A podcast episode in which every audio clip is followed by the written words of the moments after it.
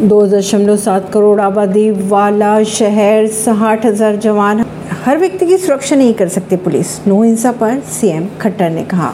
हरियाणा के मेवात नू में हुई हिंसा को लेकर सीएम मनोहर लाल खट्टर ने कहा है कि हिंसा में जो भी नुकसान हुआ है, वो दंगाइयों से वसूल किया जाएगा। उन्होंने ये भी कहा कि दंगा करने वालों के खिलाफ सख्त से सख्त कार्रवाई की जाएगी। सीएम ने लोगों को नुकसान पर दावा करने के लिए कहा। उन्होंने ये भी कहा कि हमने अर्धसैनिक बल की चार अतिरिक्त कंपनियाँ मांगी है, लेकिन पुलिस या सेना की गारंटी कोई नहीं ले सकता। हमें शांति और सद्भाव बनाए रखना है। सीएम खट्टर ने यह भी कहा कि प्रदेश की आबादी की अगर बात की जाए तो दो दशमलव सात करोड़ है। हमारे पास साठ हज़ार जवान है। ऐसे में पुलिस हर व्यक्ति को सुरक्षा नहीं दे सकती। उन्होंने ये भी कहा कि हमने अर्धसैनिक बल की चार अतिरिक्त कंपनियों की मांग की है, लेकिन पुलिस या सेना में से कोई भी सुरक्षा की गारंटी नहीं ले सकता।